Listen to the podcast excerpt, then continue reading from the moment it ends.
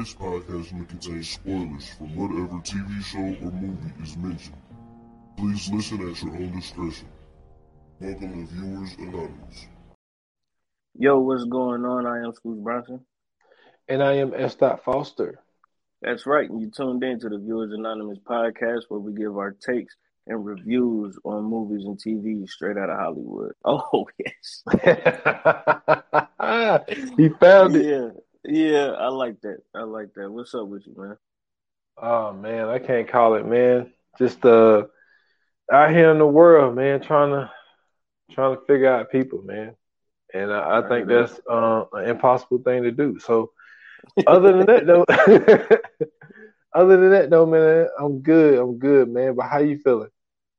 Uh, I'm feeling better, man. You know what I'm saying? Um, I had a issue. I had a problem with my sciatic and uh, just went to go get that fixed up. Just came from the chiropractor, you know what I'm saying? I was about to say got my back popped, but that shit sounds crazy, so I'm not gonna say that. but I got fixed up, so you know what I'm saying. I ain't got no complaints right now. I'm back walking normal. You know what I'm saying? Got a, still got a little bit of pain, but I'll be good, man. Man, that's what's up, man. I don't know why you yeah, just didn't go ahead and say, man, you got your back pop, man. I mean, nah, that's just crazy. that's just sound wild. I'm definitely not saying that, but I got fixed up, man.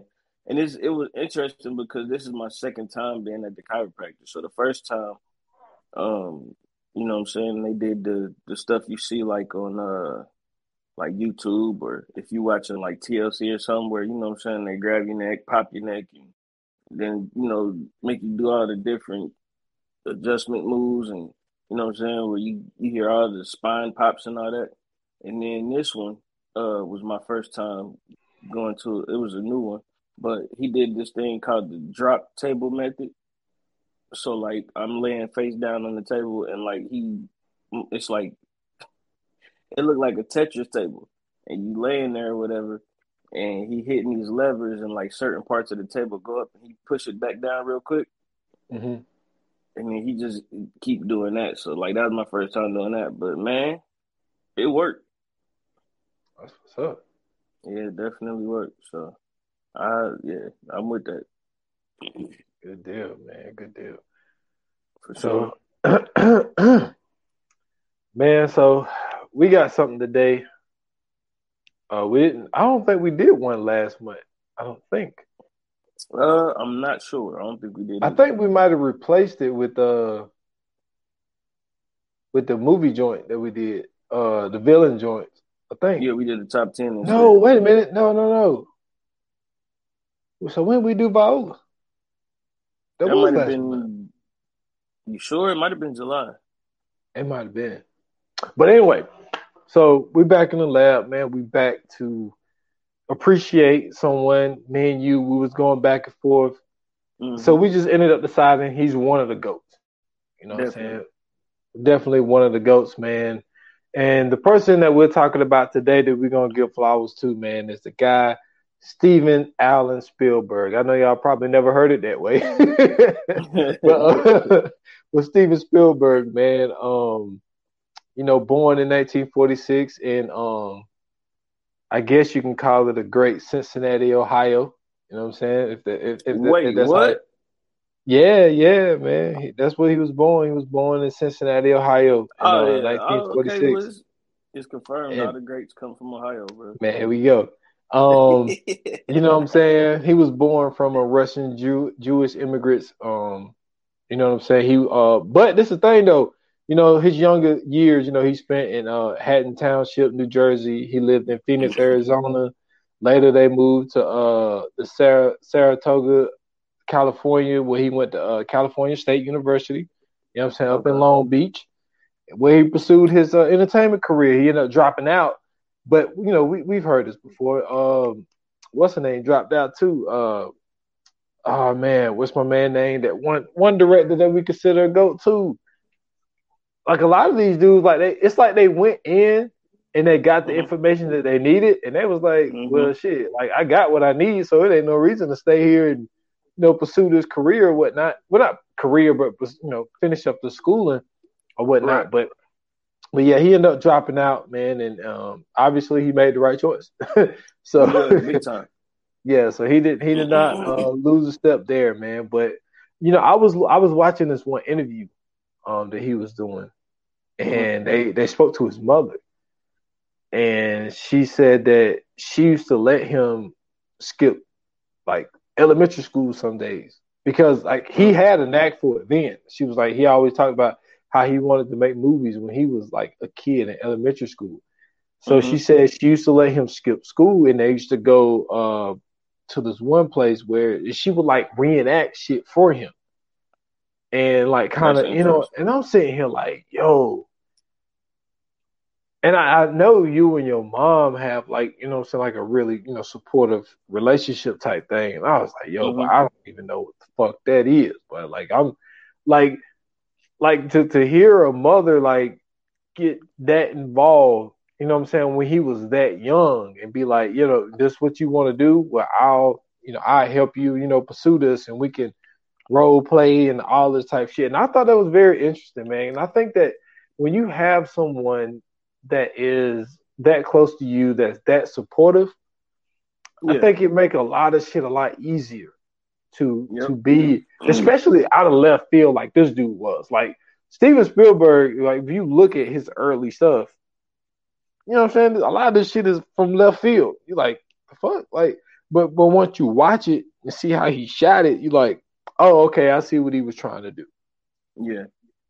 Man, um, so for me, that is super interesting because I understand like having that relationship, you know what I'm saying, with your parents and having them, you know, be super supportive of everything you do. However, the skipping school thing, yeah, that my mom was for that part. But like, you know what I'm saying, she was always uh she was well, not I'm not gonna say she was always.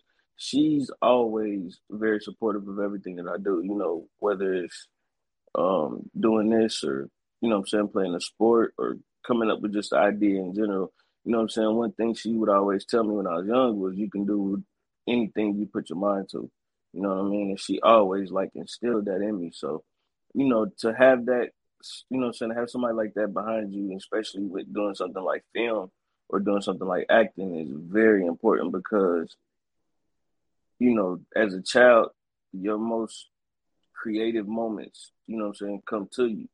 You know, you could just imagine being a child and, you know, thinking about what you want to be when you grow up. Or if you outside playing, you know, you might, you know, uh, you know, you might be playing Space Invaders or whatever, you know, you're the astronaut that's going to kill the aliens, or you know, you might be playing a, a knight, you know what I'm saying, defending, you know what I'm saying, the kingdom, or you know what I'm saying, you get real creative and you, you know what I'm saying, you do a lot of acting and pretending and imagining.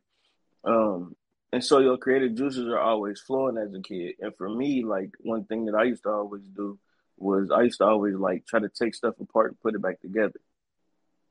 She would have a fit, but like you know what I'm saying, she understood, you know, that was just the way my mind works. So she would start getting me stuff that would be like constructive like that. so, you know I'm saying, she kind of fed into my creativity and you know I'm saying, hearing his mom doing something like that, it's not really a wonder as to why he is one of the greats that he is because you know having that support, especially from a very young age, I'm sure that instilled a lot of confidence in him to continue and you know and to be able to create all the great work that he did. The thing that did surprise me though, I didn't know that he directed Color Purple. Man, I yeah, I- I, had I- I no did- idea. I didn't early. I didn't early, Mhm. and then I end up hearing the name, and then like Mhm. you know, I end up figuring it out. Like, oh, okay, like he did that. But this is what I didn't know. Yeah. He did a short called "The Last Gun." hmm He was thirteen. That's crazy. Yo, that is nuts. Yeah, That no, that's really nuts. crazy. Because you got to think about this too, right? You say he was born when? 1946. He did that in Right. 1959. Exactly. So in 59, bro, you got to be able to find a camera. You got to be able to find film. You have to be able to find people that act, and you got to be able to direct that. You got to be able to have people saying what to do. Like to me, that reminds me of that movie, um, Super Eight. Yeah. When the Super when the 8, kids yeah. was always, you know what I'm saying? Like nowadays it's easy because you can just pull your phone out. Only thing you gotta do is just write a script and get some friends together and be like, all right, we're gonna do this. No, like as a 13 year old kid, bro, you had to cut grass, take out trash, do all this other stuff to be able to get a camera. You also had to do all that to be able to uh, get the right film. You had to get Super 8 film and all this other stuff, and you had to put all of this together.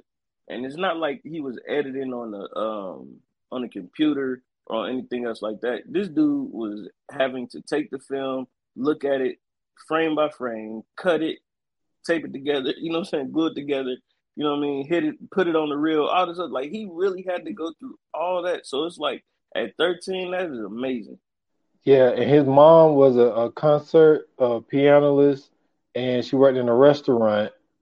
And his dad was an electrician engineer, and he worked in computer development. So, seemed like Well, they he was had a little, yeah, he had a little, you know, advanced. He was a little bit more advanced, but even still, though, for him to be able to do, I'm sure his mom wasn't just buying him a fucking brand new camera. You know what I'm Yeah. saying? Or his dad wasn't buying him a brand new camera. I'm sure he had to work for that. yeah. And then he did You know two I mean? more when he was 15. He did two shorts when he was 15, hmm and um, then he did his first film in '64.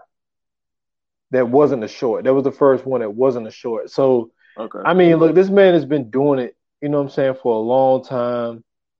And I mean, as far as as my eyes, I mean, because there's some other stuff here that I've never seen before, but the very first thing that that caught my attention was Mhm. what he did in 1975, which is Jaws. Yes, know what I'm saying? now that is a you talking about a classic, bro. Like I remember, um, I remember hearing like my uncles and stuff talk about Jaws, and they were saying, you know, what I'm saying like how scared they were to go swimming after they seen this movie. So like just the fact that knowing and then knowing my uncles, like my uncles are wild. So the fact that they were scared to go swimming because of a shark and like ain't no sharks in Ohio, bro. like Ah. There's no way you're gonna see a shark in Ohio. So the fact that they were scared to go swimming because of this movie just lets you know just how great this movie really was. And if you even if you go back now, like it doesn't look that bad. You know what I'm saying? Like, cause we've seen movies where like from the 60s, 70s, 80s, where you go back and you look at them and you be like, okay, this, how the hell was they scared of this? Like for The Exorcist, going back and watching The Exorcist today, and like hearing my my mom and my uncles and cousins and all them talk about how scary that movie was, I'm like, yo, y'all y'all had the worst technology in the world because like watching that today, there's no way I'm scared of that at all. I was more scared of Candyman than I was of The Exorcist. yeah, I would.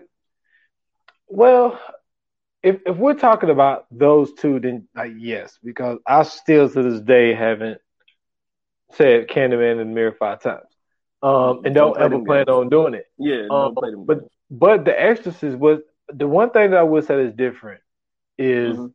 The Exorcist came out in '73, if I'm not mistaken, Right. and it was the first of its kind. So I That's can true. see how. And so was Jaws, though. Just the fact Yeah, that so you was know Jaws. Yes, the the fact that he was able to have this big ass shark going around eating all this shit, and you got somebody all the way in Ohio where sharks are nowhere near, scared to go swimming. It just lets you know just how great of a production he put together, and that's one of those things that you know you don't get. Like, so for me, I under I kind of understand, but I still don't understand because I guess because I'm watching it now. But the only reason I kind of understand is because when I first saw Jurassic Park for the first time, that shit was terrifying. Seeing the raptors when that big ass Tyrannosaurus Rex came out, like yo, that shit was terrifying, bro. I don't. I don't think when I think about the first time I saw Jurassic Park, I don't think terrified. you telling Jaws, me you I do. scared? You telling me you wasn't scared when they was in the kitchen with that Velociraptor? I mean, if I was put in that situation, yeah. But I mean, like, I Yeah. think, I think I thought I thought that Jaws was more. You know what I'm saying out to happen than that would, because Oh yeah, you know I'm not I'm not that far from you know Myrtle Beach because I live in South Carolina, so you know we used to go to Well, the yeah, beach for and shit. yeah, for sure, yeah. So it's kind of like, okay, yeah, I ain't fucking with that shit. And with Jaws coming out in '75, and then this is the crazy part, right? So Mhm. when they was filming that movie, the shark, like the mechanical shark that they had, like it, it didn't always work, and like like they kept Yeah. having like a lot of issues with the shark. That's why they did a thing where you always see mostly just the fins. You know what I'm Mhm. saying? And and he Now was saying that that is terrifying in itself. The fact Yes. that the fin, all you see is the fin going around, so you don't know how big it is. You really don't know if if this mug can take you or not. That that's terrifying too because it's just the fear of the unknown at that point. Yeah, and and li- like you said, like sometimes less is scarier. You know what I'm saying? Mm-hmm. Because that's what ended up happening, really, with the, with the Jaws joint, is the fact that you only saw a little bit of it, and Yeah. that's what made you terrified. Because now it's to a point, all you got to see is a fin, and motherfuckers are running. And for him to do that movie and for it to blow up the way that it did, you know what I'm saying? Well, he turned it into a franchise where they did, what, I think, 3 Mhm. of them, if I'm not mistaken. I think it's only So- three. Yeah, so it was just like, yeah, like Jaws, and and I think that a lot of people have to, and see, I'm good about doing that. Like I can watch a film from 1975 and try, even though I wasn't born to 10 years later, like I could try to put my mind state into that time and be like, hmm and then also having an experience of like and see look i've watched many documentaries on like the halloween movie you know what i'm saying Yeah. which came out in 78 and it was like the shit didn't really play in movies until 79 because like it was the first of its kind like people was like actually scared to go see the fucking movie you know what i'm saying like it was Right. it was just a different. So that time came like, out before Jason. Yeah they, jason stole michael myers Oh wow. Jason was um his like Mike basically Michael Myers is his prototype Right. because That makes sense. the dude oh man um I can't remember my man name right now but my man that did the first Jason Friday the 13th Mm-hmm. so there was when is they it, was is film- it isn't his name like Kane Hodder or something like that? no no well, no no you're talking about the guy that played him but Kane didn't play Kane didn't start playing him until I think part four I think Oh, okay. or five. You But talking about um, the dude that created it? yeah, I'm talking about the dude that Okay. created it, Sean Cunningham. So Okay. this is this is what happened. So there was when they was shooting Halloween, you know, which is John, you know what I'm saying, John Carpenter, hmm him and Debra Hill. So Sean Cunningham actually helped them shoot the movie. So- Oh. he had some, you know what I'm saying, some inside game, and he was just like, oh, okay.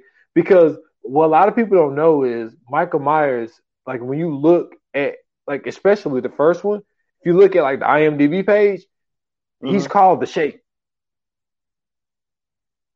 Yeah. Like that's what he's not necessarily Michael Myers, they call him the Shape. So straight.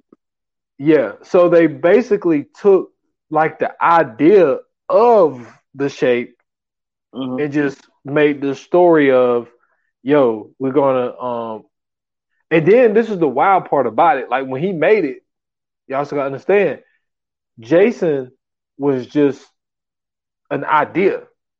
Cause, you know, Miss Yeah. Voorhees was the killer. Facts. Yeah. And so when he was going to end the movie, because his ending was, I don't know if you remember uh, part one, the ending was the girl was just sitting in the lake and boom, hmm movie over. But somebody was like, nah, maybe we should have the, the, the kid that drowned come out of the water and pull Yeah. her under. So they changed it, and then that right there, that that one idea created a franchise. It wasn't gonna be a franchise Right. because they were gonna end the movie just right there. But someone was like, "Won't you, won't you have a kid come out the water, and then we can make a whole little thing where like the kid can't die and then he goes and kills all the camp counselors and all that type shit. Mhm. So, but the point I was saying was like when you think of a movie like The Exorcist and Jaws, and I mean the seventies had to be a great time, dude. You got you got Jaws in seventy five, you got Exorcist in seventy three, and you got Halloween in seventy eight. Now the thing about that is all three of those movies are the first of its kind. Mhm. So seeing those movies in the man, you seventies, you got the Poltergeist though they came in the eighties. in the 80s. Because- okay. Because remember, he wrote the Poltergeist. hmm So, uh, and he wrote the Poltergeist. Let me see, because where's the Poltergeist? Oh, it's not. It's not right. It's, on, it's not on this because he didn't. He uh, he wrote it. He didn't direct it. Right. And Poltergeist was eighty two. Oh, okay, okay, okay. Yeah, the Poltergeist was eighty two. So. I, I, I think that if if you put yourself in that mindset when you seeing shit that you've never seen before, like that's why a lot of people say that the um that the Exorcist is like one of the scariest movies ever. When you watch it, you like, okay, like the idea could be, but it's like when you're watching it, it's like, okay, like it's not the scariest thing I've ever seen. Even though it's, I one mean, of my it- favorite horror I, movies. I I get it, but to me, I'm not worried about some little girl who climbing up on walls. Just leave her in the house. man, it's Get yo, man, out. it's a demon, yo. But if this your daughter, you ain't gonna leave her. She listen. If my daughter start climbing walls, that's no longer my daughter, bro. Oh man, this guy right here, You can have all this Oh. shit. It's time for me to get out. yo. He talking about this your daughter. Not my daughter don't know how to climb walls. Oh man, She was in the corner. She was sitting in the corner of the, of the, by the ceiling. Like, no, that's not that's not your daughter anymore. oh man. That's Beelzebub's daughter. It's, it's over with. Oh man. So um oh man, I'm trying to think there was another there was another movie um that came out around that time. But but yeah, like but the ideas that he had was hmm I mean even even even to come with the you know what I'm saying with the whole you know ET joint. Man, To- listen, that was a great movie, bro. That was a real heartfelt movie. You know I've seen ET, don't get me wrong. hmm but I've only seen it probably like twice. And it's like Same, same. I it's not a shot, it's just I'm not well rounded in it. Like I, I watched it and it just it, it just never you know what I mean? It never clicked to me. hmm You know what I mean? Well, I didn't, I didn't, I didn't really get too much. I know it's, you know, what I'm saying a heartfelt movie because it's about a kid who, you know, what I'm saying finds this alien and they become best friends and shit like that. But my thing is, these kids outsmarted the government yeah. and they outsmarted their mom. It's a scene in ET where ET is walking around the kitchen when their mom is bringing groceries home, and the mom is none the wiser. And I understand how, you know what I'm saying, it is sometimes as a parent, but I've never been too busy to put away groceries to not know that there's some shit in my house that ain't supposed to be in my house. Man, I look, I'm gonna be honest with you, my mm-hmm. guy. I I know I brought it up, but that's because I understand the significance of it. But like, mm-hmm. ET never been like that that movie for me. You know what I mean? Like I never. Hey, I- I- it's a, it's you should go back and watch it again. It's a great movie, but it's just it's certain stuff in ET that just don't make sense. Like for instance, all of these people with all of these guns, right, is trying to get ET. But the crazy part is, like, ET got special powers, but he don't use none of the powers against these niggas. That's not Yeah. realistic. That's not realistic at all. If an alien comes to this planet and it notices that it could lift boxes without touching them, and then niggas with guns start shooting at it, I'm sure to realize, hey, I could lift shit without touching it and just lift them niggas up and fling them away. Like, what we talking about? To me, it, it's just not a realistic alien movie to me. Like as a as a like, just think about that. Just as an alien, if you come here and you got special stuff that you can do, and then these niggas just start shooting at you, you get hit, and you're like, hey man, that shit kind of hurt. These niggas is attacking you. You have to defend yourself, right? You would think so. So why ain't ET just whoop on these niggas real quick? That's what they should have did. That's what that would have made ET way. yeah. Oh man, that's funny. Like he get he get injured, you know what I'm saying, turn into a monster for real, and just start like tearing shit up. That's how ET should have been. ET should have been like the Furbies. Man, I mean listen. not the Furbies. What's that shit called? The um with Gizmo. What the fuck is that movie? Gizmo. Called? Yeah, the little things you can't get them wet. Oh, what? Gremlins? Gremlins. Yeah. Oh, Oh, I'm right. Oh, yeah. But yeah, but, but, Gizmo was the one that looked like a Furby, or was a Furby oh. or whatever.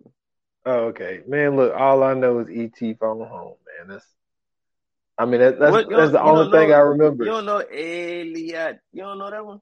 Come man, on, listen, man. Like I said, I probably seen that movie once or twice. I was a kid. You gotta rewatch that, big dog. And it just, it just never, it never really, it never really registered to me, man.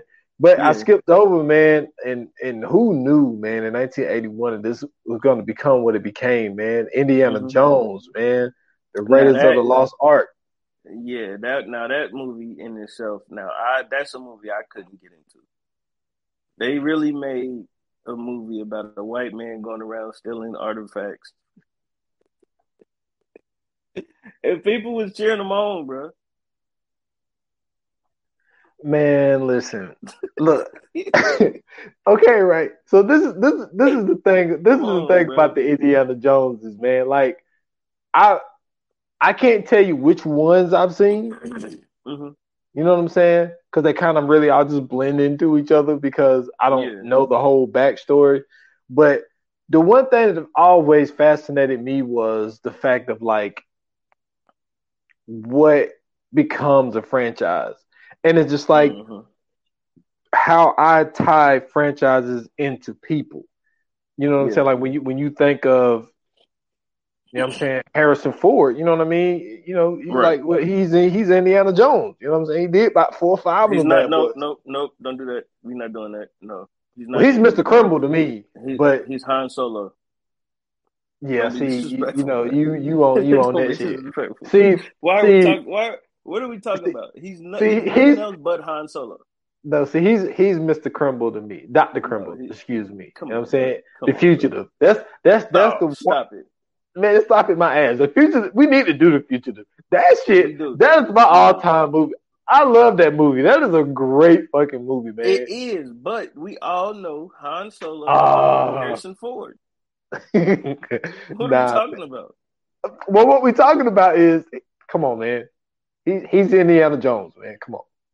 Nah, man. He Indiana is Indiana Jones. Jones. but Indiana Jones ain't cooler than Han Solo. Indiana Jones is a thief. Damn, what you say? This nigga went oh, around man. stealing, stealing stuff, bro. I yeah, that he did. Um, but and he had a whip. He did have a whip. That's some bullshit. So he did have a he did have a whip.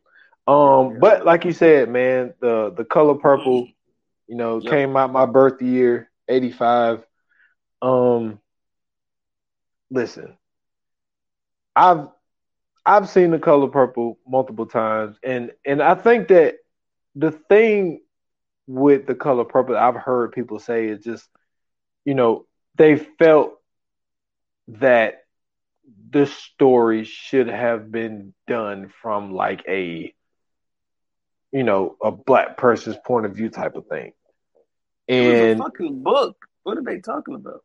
I mean, you know how it is, man. And it like, was a stage play. Like there's no there's no other point of view you could have got it from. He just took it from but, a stage play to it from in the book. Yeah, but how he but how he broke like and we talked about this when we did Whoopi Goldberg. Like mm-hmm. like this is the film and he is the person that vouched for her. He was like, yo, I only want Whoopi Goldberg. And they was like, she's not a proven actress. You know, she's this, she's that. And he was like, like, I don't care. Like, this is who right. I want, and I won't do the movie without her. So, you know, you have to when you speak about the color purple, like and Steven Spielberg doing this, like the career that he kicked off.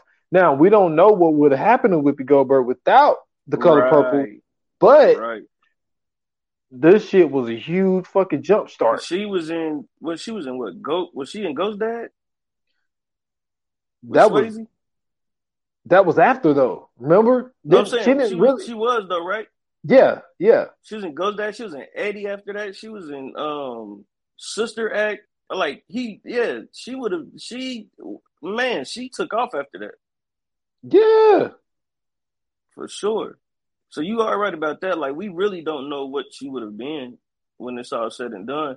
Um, and the fact that you know what I'm saying, getting her, like you said, being unproven, and then having her with the performance, and then you got Oprah in this, you got Danny Glover in this, you got like a night. I mean, really, you got an all star cast at the end of the day. Yeah. If you really go back and look at that cast, that's an all star yep. cast. So for them to do this movie and then at the end of the day, like get an Oscar for it, you kind of got to just like, you kind of got to see his vision. You know what I mean? And then at the time of them getting the Oscar, like this is the 80s. It ain't too many, you know what I mean, black movies getting that type of light. Yeah. Yeah. So, and, yeah. and yeah, and, and and I'm not I'm not I'm not mad at him, man, because this is the thing people gotta also realize about Steven Spielberg, like the relationship that he had with Universal. Like Universal actually built this uh like actually like built his house. Like I believe it's with crazy. like they paid for it and everything. It. So so it's it's it's crazy, man. And I, and I think that even though it was a book and a stage play, it might not have gotten the look without Steven mm-hmm. Spielberg. Mm-hmm. You know what I'm saying? Like right. So um so yeah, man, I'm I'm I'm I'm one of those people. I'm not mad at the fact that, you know, he was the one person to do that. But then also being a Russian Jewish person, like, you know, they especially Jewish people, they went through their own thing. You know, so yeah. we just talked about that. Yeah, so we yeah we we did just talk about that. Yeah. But and then the the the dope thing about Steven Spielberg is is that even though um you know the the whole rumors thing in Hollywood about the Jewish people running Hollywood and everything else, he seems to give people a fair shot. It's not like he's making movies that just focus on you know, all white actors or, you know, all male actors or something like it seems as if he's giving people a fair shot in the movies that he's making. So like when you go and you watch the color purple, I've never seen the color purple per se, but I know what it's about. I know all the references and stuff.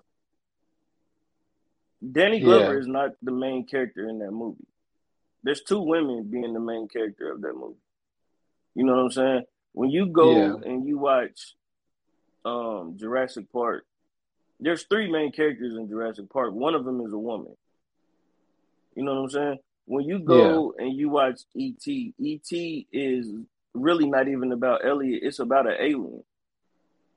You know what I'm saying? So it's like all of these movies that he's making, he has the imagination to create these movies, but also he he's making movies to where people are you know I'm saying? It's not really any stereotypes or anything else like that especially with the movies that he's making. You know what I'm saying? Like an adaptation or something is going to be different of course because it's an adaptation. And you know he can only go off of the, the source material but for the fact that him creating the movies that he's created it seems as if everybody has gotten their fair share of time on the screen or gotten the right time on the screen, or even if um, they had a smaller role, they had a memorable smaller role. Like people forget that Sam Jackson is in Jurassic Park, but everybody knows, you know what I'm saying? Hold on to your butts. Mm-hmm. you know what I'm saying? Like, yeah, that's a that's a memorable line in the movie. So it, it just always seems, as, you know what I'm saying? For as long as he's been making movies, he's been very fair um, to the actors and and the actresses in all of the movies that he's made. Yeah, man. Um, and that was a great transition, man, because Jurassic Park was, you know, for me at least, that was the, you know the first of its kind, and like sure. seeing this stuff because I think what made Jurassic Park what it was was just really how realistic everything looked. Like, yeah, that shit looked real. Like even down to the part where they was looking at, uh, uh when my girl was digging through the uh I think it was a I forget what it was, but looking through the shit because it was sick. Oh, the, the and she was dig Yeah, she was digging yeah. through the shit. I was like, yo. Yeah. Like like Man, they touched that triceratops tongue. I was like, nope. nope. Not at all, not me and I mean, like it, everything like looks so real. And then like one scene that mm-hmm. always stood out to me, like I say, sometimes it's small detail shit that really like boggles my mind. But yeah. my man had this cane joint, right? And at the yeah. top of the cane, it was this thing, and it had a fucking mosquito in it. That was the and amber, they said, uh, the amber thing. Yeah, and he was like, "What it is? It was the sweat from a dinosaur, and the the what's the name got stuck in there. The uh, mosquito got stuck in there because they were talking about how mm-hmm. old mosquitoes is and how dangerous. Because you know, I you know, mosquitoes are one of the most dangerous fucking angel, angels, mm-hmm. um, animals out there. A lot of people don't realize that because they carry so many diseases that Man. you know what I'm saying they kill like a lot of shit. Yeah. And and they were saying that like you know mosquitoes could kill dinosaurs back then mm-hmm. because you know they'd be having to you know take a disease from something else, put it into that dinosaur, and then boom. And that it that that cane always stood out to me because they they even gave us like a demonstration in the movie of like yeah, how it happened. And I'm like, yo, like see shit like that like really gets me. You know what I mean? And mm-hmm. I'm like, man, just to think of that and to show us that I think that was I think that was great directing, man. I, I, he me, he did it. He did his thing with Jurassic Park. He really did because to me, like one of those scenes in the movie uh, where they were sitting up in a tree and the Bronchiosaurus was um was eating the leaves. You know what I'm saying? Yeah. And mm-hmm. it showed you, you know what I'm saying? They kind of showed you how gentle they were, but then the dude, he was so scared because everything that was going on. He was so nervous, and you know what I'm saying? The kids, because of them being the grand the grandkids, they kind of knew a little bit about dinosaurs dude, you could tell knew nothing about dinosaurs. So, you know what I'm saying? Like he's freaking out, but they like, man, it's just a brach. I mean, I said brachiosaurus, brachiosaurus. You know what I'm saying? Like he ain't gonna do nothing. Plus, he a baby. Like he ain't even one of the biggest. And then it, it sneezed and blew snot all over him. That was hilarious. You yeah. know what I'm saying? Like it's just it's certain stuff like that that just kind of shows you, like, man, like the detail that he puts into these type movies. You know what I'm saying? The even the dialogue in these type movies, just showing you how knowledgeable the, the children were about dinosaurs compared to somebody who's older who you would think would know a little bit more, you know, what I'm saying than them. It kind of showed you just the comparison that, you know what I'm saying, that they had. And then not only that, just even the comparison of him being nervous and scared and them being kind of like calm and, you know what I'm saying, and cool even after everything that just happened. So I thought that was dope too, the way that he detailed those, you know I'm saying, scenes like that. Yeah, and then the wild part the same mm-hmm. year, my guy, the exact same year Schindler's List came out. Both movies came out Yo, in 1993. Another movie I've never seen. Oh man, you got to see Schindler's List, man. I'm not watching that. I mean, yeah, I, I understand, but especially not now. Yeah, especially not now. Like, like yeah, I, I can't, the, I can't put, I can't put myself through, through like trauma man, movies no more. I'm trying to man, escape that. Yeah, like the the. Not only is it, I mean, it's tough to call it a great movie because of you know what I'm saying what it all entails, but the the decision to shoot the movie mm-hmm. in black and white, but there's mm-hmm. one kid that has a red dress on. Yo, it's like it's it's like who came up with this idea? It's like nothing's in yeah, color. Nothing. I don't get that. Except there's one was, kid in what the was red so dress. special about the kid? I don't remember because when I saw Schindler's List, I was in school. They showed us this movie when I oh, was Oh, like in high school. And Y'all had to watch Roots too. Yeah, we watched Roots, but I think we watched Roots. And I think I was in middle school when they showed us Roots. Yeah, I never watched Roots. Yeah, I I seen Roots in school, Schindler's List in school, uh, uh, the uh, the Diary of Anne Frank in school. Seen that? Yeah, I seen that. I always And, fell uh, asleep with, uh, on, on Roots. I mean, I didn't fall asleep on it, but then 1997, he did Amistad. That's my movie. So Shout know out to? Djimon Hounsou, bro. That's my joint. yeah, so he did he did Amistad, us free. and and Amistad came out the same year the Lost World Jurassic Park came out. So Mhm. for him to was really a great movie though. Yeah, it's it's been a while. It's been a while since I seen Amistad. A while since I Yeah. seen it. And for me personally, like I know this a lot of people consider him like that like this is like the one. hmm I was never I wouldn't say let me think of how to say this because it's not a shot. But I just wasn't a big fan of Saving Private Ryan. I always felt that that people kind of overrated it. Yeah, never seen it. I For that, I mean. I've seen it, but it's just like, I mean, in my personal opinion, I'm like, it's not Platoon. you know what I mean? Like, it's it's not was it was me. it was it better than Apocalypse? Apocalypse Now? Uh,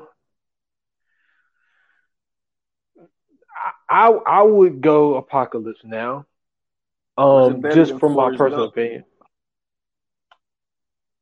Nah, Forrest Gump was better than Saving Private Ryan. Oh yeah, one Um, So I mean, I, like it's very highly rated. Like uh, like when people say Steven Spielberg, like there's some people that will say, "Yo, like Saving Private Ryan." Like I'm not one of those. no, people. it de- it definitely like Saving Private Ryan was like when that came out, they got like hella awards for that. I remember like that was like the the biggest talk in the Oscars that year.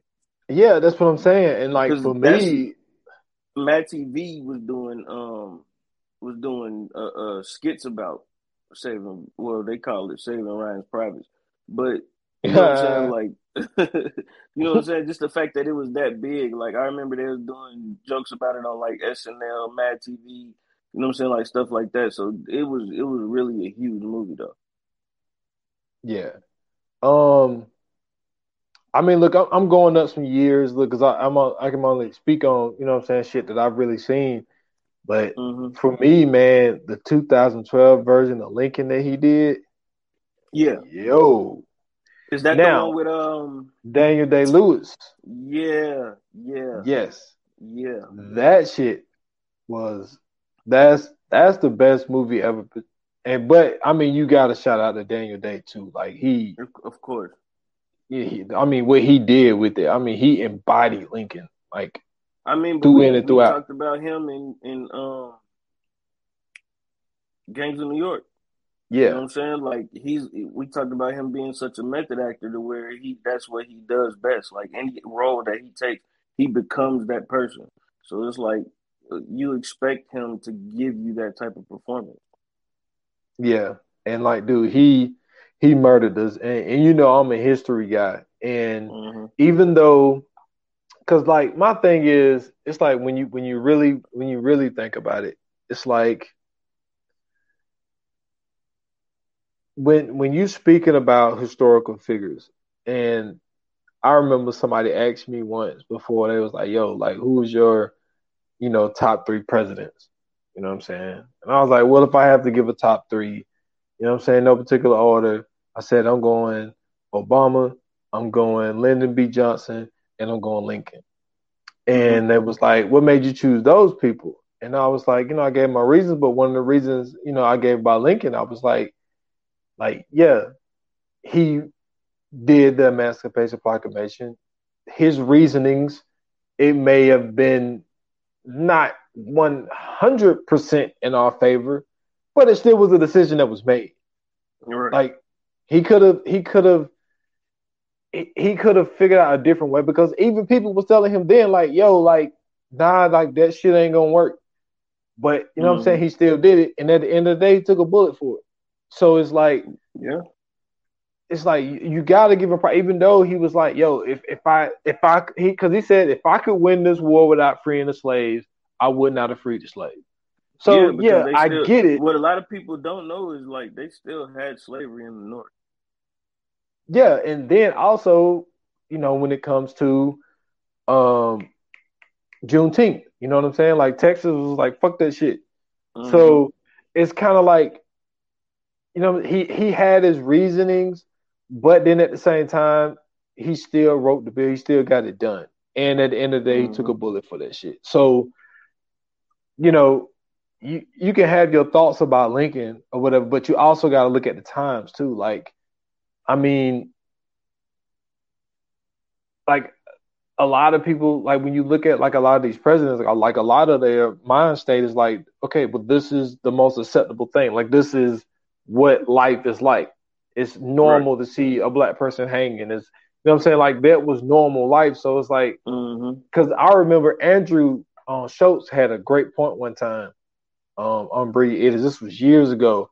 You might have heard yeah. this episode where he was just like, "We're judging them with like the way life is now, and we're not judging them on their time, even though you still can." Be different because, like I tell people, me and Uncle Washington, uh, uh, Washington used to talk about this. There were white people who had hideout spots for slaves when they was fleeing. Underground Railroad. Yeah. Yeah. So it's like there were people who thought outside of the box. And it was like, yo, this is wrong. But mm-hmm. you know, but he was just saying that like we're judging like a lot of these racist people on the times, but I still feel that there's still a, a decision to be made. But anyway, yeah, Lincoln was a really, really good. To me, it was a really good movie, and it was a great watch for me. Now, this is the movie I told you about. Mm-hmm. He he linked back up with um he linked back up with Tom Hanks and did Bridge of Spies. Mm-hmm. Underrated movie, but dope as fuck. This movie was phenomenal. Like he was, he was, uh, man, I forget what it was. He he went under, he went, um, it was during the Cold War, and he was a lawyer, and they, um, they sent him in to defend like this uh well uh this uh arrested Soviet spy. And so he got the help of like the, C- the CIA to like, you know what I'm saying, to do this shit like behind closed doors to try to end like the Cold War and shit. Mm-hmm. Man, that shit was dope as fuck. But see, like I said, you got to be a history person to like really enjoy this shit though. Like, if like if you don't well, really care about history, you're not really gonna like it. Yeah, like for me, I I definitely watch something like that. Like I went back and watched the original Red Dawn after the new one that came out with Chris Hemsworth. Yeah, yeah. Like I I went back and watched that, and to me, that's an interesting time in history anyway, because like that was like one of the most passive aggressive wars that we've ever been in, and then we kind of found ourselves like fighting Russia through like other countries in a weird way. Yeah. Like that, it, it was a, it was a real, real uh, weird time. Like I know Desert Storm was supposed to be a part of Cold War.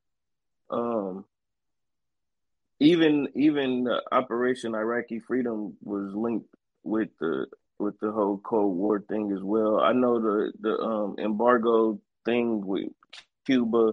I know that has something to do with the Cold War. So it's like a it's a weird weird time where it's like we were beefing with them for like 20 plus years at that point where it got like to the height of it in the 80s. Because remember in the 60s, we were beefing with them about space. Mm-hmm. And, you know I'm saying, they went to Hollywood and made a whole movie about how, you know I'm saying, John Glenn and them went to space and then they told people that, you know I'm saying, these people are on space. And then they showed it all across, you know I'm saying, the country and had people really believing we went to the moon even though they was doing that in Hollywood. So you know what I'm saying? Like that really just kind of you know what I'm saying, let you know our beef with Russia was that serious. The fact that they really filmed that, you know what I'm saying, in the studio and filmed it as if like we could really talk to some dude on space all the way here in the 60s. It was crazy, you know what I'm saying? Um, even even like even the, like I it, it's I, I was so deep into it for a minute that like I remember the name of the the Russian rocket. It was supposed to be called the Sputnik and they were they weren't even sending people up there. They were going to send a monkey up on the Sputnik to get to the moon. It was it, this whole it was just crazy, bro. It was just so crazy. So like for him to do a movie about that is is a very interesting thing. I really want to go back and watch this now because um to see his take on that type of situation in that time is very interesting. Hey man, it's it's a great movie, man. And then yeah, you know, and, and for the people that don't know, like we we spoke beforehand, and we was just like like if you start to getting into all the shit that he was involved in, especially like mm-hmm. as a, a, producer, it's way too much shit. Like he was involved right. in a lot of shit. So I'm mostly going off of like the shit that he actually directed. And mm-hmm. one of your movies, you know what I'm saying? Ready Player One. Oh man, let me tell you about that. Now, now this was an amazing movie because first and foremost, it was very nostalgic for anybody who plays video games or anybody who's into the video game culture. Um, second, it was also um it was also a lot of foresight in the movie because of the technology that was in the movie is the same thing that we're kind of doing with the Oculus. Even though we're not necessarily there yet, um as far as the Oculus goes, but even with video games, like how they were able to use microtransactions to get certain characters and play with certain characters. We're seeing that happen in Fortnite every day. You know what I mean? Like now in Fortnite, you could play as pretty much anybody. Like I was just watching my son play as Darth Vader on Fortnite. You know what I mean? And that's something that in um in Ready Player One, that's pretty much what they were doing. They were using um their video game avatars to kind of pretty much make a living in a weird way. And you know I'm saying this is something that we see with a lot of people every day, you know, playing Fortnite, they're getting paid through Twitch or getting paid through YouTube or Facebook video games or I mean video gaming um, platforms or whatever. And this is something that they do all the time. So to be able to see him take that vision and kind of put that together in the way he did was was great. And then Ready Player One was just a great movie in general. Yeah, I seen I seen Ready Player One. Um, but I think I've only seen it like once though. Um, it's not yeah. that I didn't fuck with it. It was just more of like, like I seen it, and they were just like, all right, like you know, it's cool, it's pretty cool. Like what I thought was dope was, if I'm not mistaken, so there was this race, like this big ass race, mm-hmm. and like nobody could win that shit. So mm-hmm. my man is like, he came up with the idea of like, okay, everybody takes off. He goes in reverse. Mm-hmm. And he does that shit in reverse, and then he ended up winning. And I was like, yo, that's fucking crazy. Like that was mm-hmm. like that was like that was so dope because it's like when, once you get into something that is like unbeatable, unbeatable, and like you just have to like you really have to think and be like you have to think outside the box. And I felt that that was one of the things that that movie showed was like, yo, like a lot of this shit is thinking out of the box. Yeah, and, and then it was it was also ode to those older video games as well because like people forget like it was certain things in video games that had like secret levels and uh, that like I forgot what the video game was, but like when you start off the level, you don't go forward, you go backward, and it's a whole different level that you don't know shit about. You know what I'm saying? Like stuff, yeah. something like that. So, Man, what's the name so, like that? Didn't um was it I, I wasn't it a Mario. wasn't a Mario game? Yeah, yeah, it was a Mario yeah, game where Mario. you didn't you didn't go to the right, you actually went to the left. Yep. And then yeah, you ended yeah. up in the secret level. And then it was like you jumped in the tube, you ended up in the secret level. You know what I'm saying? Like it was stuff like that. Like even to this day, like now, because games, you know what I'm saying, are so vast and different, you don't kind of have that anymore. But like back then, like everything was I got to beat this level. I got to beat this level. Like I know a bunch of people that you can talk to about, you know, what I'm saying leaving the game system on while they at school and then come home, hurry up, try to do your homework, and then get right back to your game system because it was on pause the whole time. You know what I mean? Like, yeah, I remember trying to beat Mike Tyson's Punch Out. I remember trying to beat Mario and Sonic and all of those different games. You know what I'm saying? People talking about the Contra code still, like so to me, that's why I said it, this movie was it was nostalgic in a sense because it was kind of an ode to those original game systems, but then at the same time, it was kind of an homage to you know I'm saying those new game systems and everything that was being created at that time. And since we're speaking of video games, he actually wrote the Medal of Honor games. Like he's the creator and the writer of those games. So and if you ever played those games, those were the move those games that that had the um the like the storylines. You know what I'm saying? It, it like you know, kind of like um what's the one game? Call of Duty. Like Call, Call of Duty, Duty, is like you know yeah. what I'm saying. It's a storyline. Like he wrote. You know what I'm saying? Well, used to be a storyline. Yeah, yeah, it used to be, and then it just kind of it really just became like missions and like literally like that. But yeah, he he no, did he did the, it, you barely getting missions. Like now you just get oh, I haven't played other people. I haven't played since I think Black Ops or the one. I think oh, I played yeah, the one after Black Ops. I think. Yeah, like now they give you the option, like if you want to download the campaign, you can, but like a lot of people don't do that. They go straight to the multiplayer and just start shooting each other. Yeah, but uh, but yeah, man, definitely shout out to him for um I for writing. he did Medal of Honor though. Yeah, yeah, it's uh, yeah, he actually uh, he wrote those. Looked like he wrote all of them. yeah, because the first one came out in '99, 2000, 2002. Two of them came out in 2002, and then one yep. came out in 2003. Well, two actually came out in 2003, 2004, and those are great. And 2020, yeah, yeah. So he uh he actually wrote those too. Yeah, yeah. So Steve Spielberg's on this game, I guess. For sure, man. Literally. So, are you ready, man? You want to do the what we doing? Top five? Uh, I mean, we can push it to five. I was gonna do three, but we can push it to five. Yeah, let's do let's do three. We'll do 3 we'll okay. three. All right, so you go ahead and do your thing, man. Oh man, this is this is uh actually pretty easy for me, man. Uh, I got on in no order. I got Bridge of Spies. I'm mm-hmm. saying I love that movie. Um, also I got to go Lincoln. Um, okay. I, I, really fuck with that. I, I know I went with two historical movies, and I know that's what people were looking for. I don't care. Like I love those two movies. And then I got to go mm-hmm. Jurassic Park, man. Um, nice.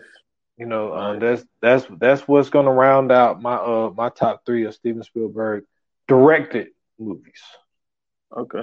Well, I'm gonna go. Um, I'm gonna kind of go just the trendy route because I'm not gonna lie, man. That's just the type of guy I am. Um, I'm definitely going ET. No particular order. I'm definitely going ET. Like I said, I've seen it a couple times. Heartfelt movie.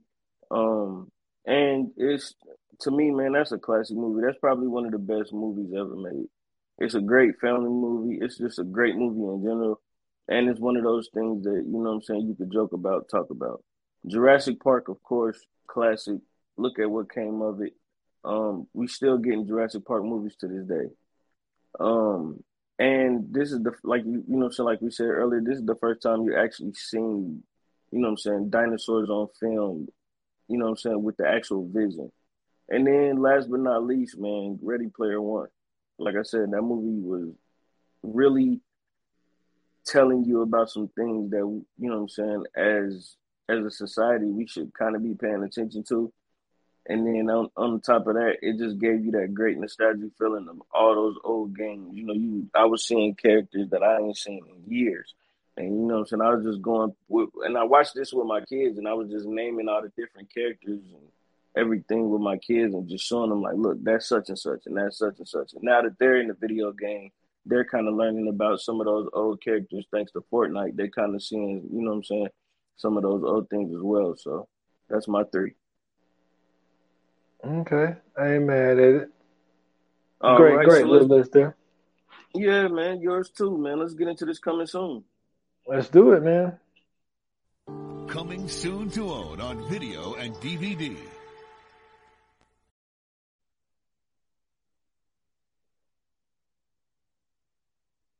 Man, man, man. I thought I was stuck on the screen. What we got coming up Oh. next, bro? Oh man. Yo, we got one of the all time, you know what I'm saying? Depending on who you are, it could be a horror movie for you. you know what I'm saying? Depending on who you is as a person, it could be a horror movie, man. And Or- we got one of the most a, it could be a movie that could give you a great idea if you're somebody else. Yes, yes. Um, that's also one of the things. But listen, man, we got one of the most. I don't care what y'all say. This is an iconic movie, man. Yeah, the guy really Martin was. Lawrence, a thin line between love and hate, man. When I tell you Mhm. this movie had some people Mhm. on edge, woo wee. Hey, Man, This movie- everybody on edge. hey, I'm telling you though, the all time man, and and and this and this, I gotta give a little mirage for my cousin man, Brandon. But we, man, we mm-hmm. used to talk about this one scene all the time. But when he went to the police station, you know what I'm Yeah, saying, to get the restraining order on Brandi. No, no, when he went to get the restraining order, Oh, yeah. he he sitting there talking to he sitting there talking to Bobby Brown. He was like, "Yo," he said, "You know, I go to the he said I go to the police station. You know what I'm saying? I'm trying to get a restraining order on Brandi. They laughing, and then that car moved, and he was like, Mhm. "Oh, hey, they got my shit." And he was like, "T, let me call you back." that mother said, he said, "Man, he said they broke me down to my brake pad." He said in front of the police station. hey, he got in the car. He got in the car. He looked, the review was not there. He go, he looked back there. He said, "Man, I can't go nowhere without no ties."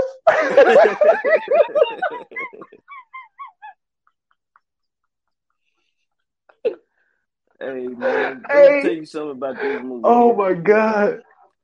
Yo, this movie is this is um if Twitter if if they ever put Twitter into a movie, this would be it. Between the men and women fighting back and forth about who should do this and what should do what. not. This is a great um this is really it's just a great topic on you know what I'm saying, how men and women should treat each other in a relationship. You know what I'm saying? About communication, about honesty, um, you know what I'm saying, about hookup culture, about just all of that. This is just a great movie to watch and, and really pay attention to because Lynn Whitfield does such a great job in this movie. And she goes but this was like um what's the movie with Kathy Bates that I'm trying to think of? Um, Misery. th- yes, this was like a, a new age version of Misery, basically. I, I can see that comparison. Yeah, but my thing was always whose fault was it at the end of the day, and that's the that's what I want to get into into the in the next Oh, yeah. episode. Whose fault it was. So, um, you guys check us out, man. We definitely going to be bringing that to you very soon. Uh, and until then, man, you know, you guys can hit us up on the socials. You guys can let us know how we did, what you thought, if you want to suggest a movie and things like that. Um, you can find us on Instagram and Twitter at ViewAnon Pod. You can find us on uh, Facebook at VA Pod Watch Group. You can catch me on Twitter at Scoots Bronson. I have a link tree in my bio. You can hit the link there and find me everywhere else. Yes, y'all can find me at uh, S. Foster eight. That's on Instagram and it's on Twitter at twenty eight minutes or less pod. That is just on IG. Um, follow the pod on all major platforms. Twenty eight minutes or less. I just dropped episode ninety eight uh, yesterday. Well, two days ago when this come out. Um, I did the final season and also the ending of the TNT show Animal Kingdom. Um, Mm-hmm. you know what I'm saying? Went a whole hour on that bad boy. Solo dolo. And uh man, I, I felt it's it's a really, really great show. Um one of the, one of the season finales that I like. Like there's been a lot of, you know, ending of a show and it's just like, okay, y'all Mhm. kind of butchered that. They really they did their thing on this, man. Like they they really did a great job, man. Um so I, I broke it down. Um um, for people to understand it, man. So y'all can go check out episode uh, 98 of the 28 minutes or less. You know what I'm saying? Animal Kingdom season finale.